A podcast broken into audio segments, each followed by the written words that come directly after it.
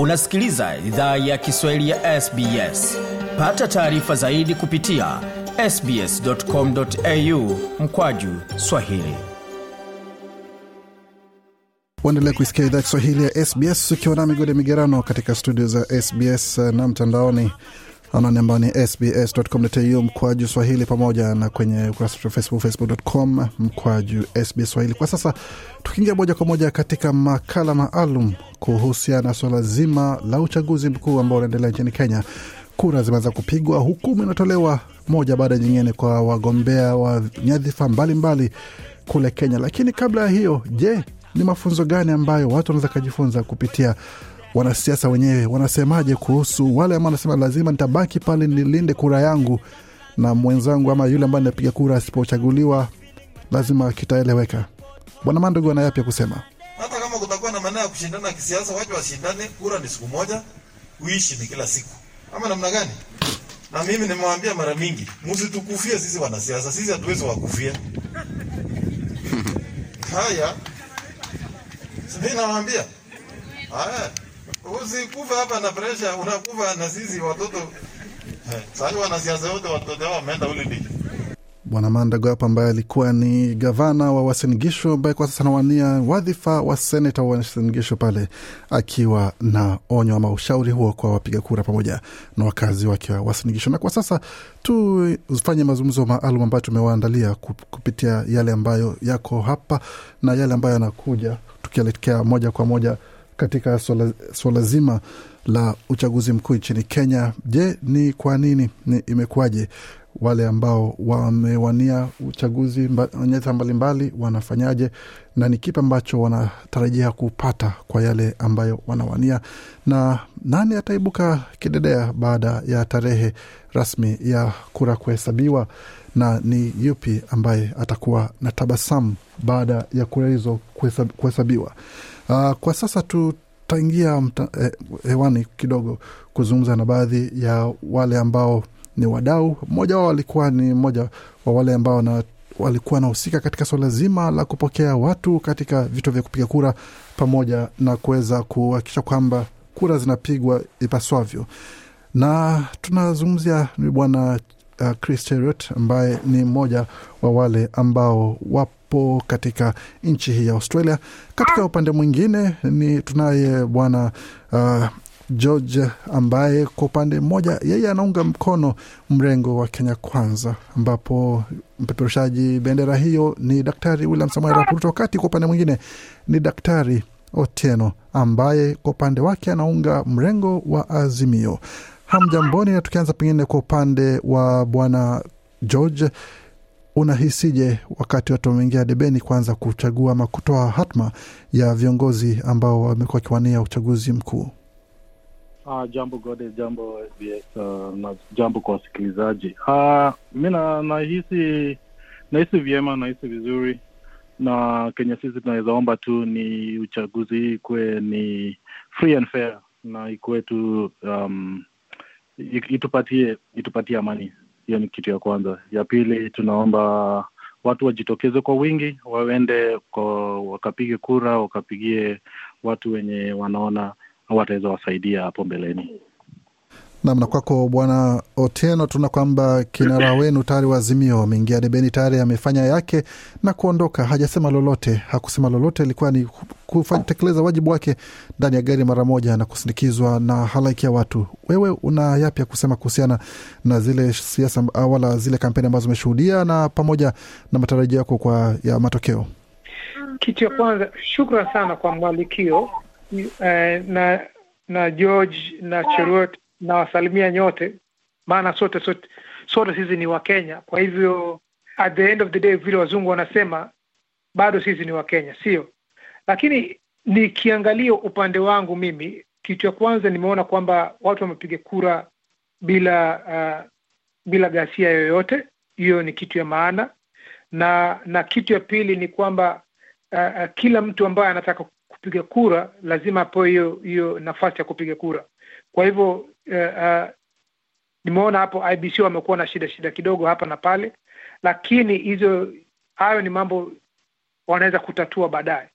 Na niki, na nikiangalia upande wangu mimi eh, kwa kinara wangu Raila, naona kwamba anaendelea vizuri, ni mtu ameheshimu e, sheria. Kwa hivyo vile ulivyo ulivyosema, niye alipiga kura na yake enda zake. Kwa hivyo sasa ni wananchi ndio kazi yao sasa wachague ni nani kati yake yake na na Daktari Ruto, nani ana, anaweza kutushikilia hiyo meli. Naam, na ikumbuke kwamba kuna wagombea wengine wawili ambao kwa sehemu kubwa ni kama wanasaulika. Tunazungumzia kuhusu da, David Mwaure pamoja na Wajakoya ambaye kwa upande wake anasema watatingiza mifumo pale nchini Kenya iwapo watapata ushindi wa kuwa rais wa tano nchini Kenya. Kwa upande wako Bwana Chris, wewe uliwahi kuwa mmoja wa afisa pale wa uchaguzi. Je, wakati huu wenzako ambao ni maafisa wa uchaguzi wanakuwa katika hali gani? Kwanza kabisa na wasalimu Gode, asante kwa kunipa nafasi nipate kujumuika nanyi. Uh, na kusalimu Georgia, habari yako? Habari yako Otieno? Um, ya asante, nafurahi kuwa pamoja nanyi. Uchaguzi nchini Kenya ni process, inaanzia kurejista wapiga kura, alafu hiyo shughuli ingine yote ina, inaendelea. Kwa hivyo kile ambacho kinaendelea wakati huu ni process. Uh, na uh, um, uh, watu wameamkia na wa, maafisa wote wako tayari kupokea watu mpaka jioni ya leo saa kumi na moja. Kisha baada ya hiyo eh, kura zianze kuhesabiwa na zianze ku, kutangazwa. Kwa hivyo ni ngumu sana kuiba hizi kura, kwa sababu siku mbili, siku tatu ambazo zimepita, watu wamekuwa wakitembea wakisema kuna ballot boxes ambazo zimewekwa tayari eh, kura ambazo zimehesabiwa, lakini ni vigumu sana kuingiza hizo boxes ndani ya polling station. Ndio, ina- huenda kama pengine kuiba kura inaweza kuwa tatizo, lakini inakuwaje wakati mmekuwa na miaka mitano kujiandaa kwa tendo kubwa kama hili ambalo ni la kitaifa na ambalo linakuwa na shinikizo kubwa sana kwa umma na hela nyingi zimetengwa, lakini siku ya harusi mke wala, wala mchumba ana- anapotea, kumaanisha kwamba network haipatikani, vifaa havionekani wala havitumiki ipaswavyo. Inakuwaje bwana? E, e, nataka kusema ya kwamba um, kupiga kura Kenya, kwanza kabisa ku, ku, kusajili wa wapiga kura ni manual, moja kwa moja kuchukua eh, kitambulisho cha mwenye kupiga kura, kuingiza kwa register, alafu hiyo information yote ya biometrics ya kila mpiga kura inaanza kuingizwa kwa KIMS kit. So msema ukweli ni hiyo register ambayo ilianzishwa kupitia manual, alafu kupiga kura siku ya leo inaanzia manual. Unapeana kitambulisho chako, wanaangalia ile register, kisha unapeana biometrics. Una vi, ya, vi, vidole vyako ina, inaanza kutoa ah, habari zako, alafu anasema kweli wewe umesajiliwa, kisha unapewa ballot papers, alafu unaanza kupika yote sita. Uh, lakini kwanza nilisahau kusema ya kwamba hiyo ballot box maajenti na observers wote wa wa kuanzia uh, rais, governor, senator, women rep, um, uh, member of parliament, uh, MCA wote yote hiyo ballot boxes yote na iko na uh, rangi tofauti inafunguliwa, wanahakikisha hakuna kitu ndani, kisha inafungwa kama iko empty. So ki, mtu akiingia ana, ana, anapitia hiyo manual register, wanaenda KIMS kit, anapewa uh, ballot papers, anaenda anasaisha, alafu anaingiza ndani ya kila sanduku. Mm, asante samani kidogo kukata neno pale.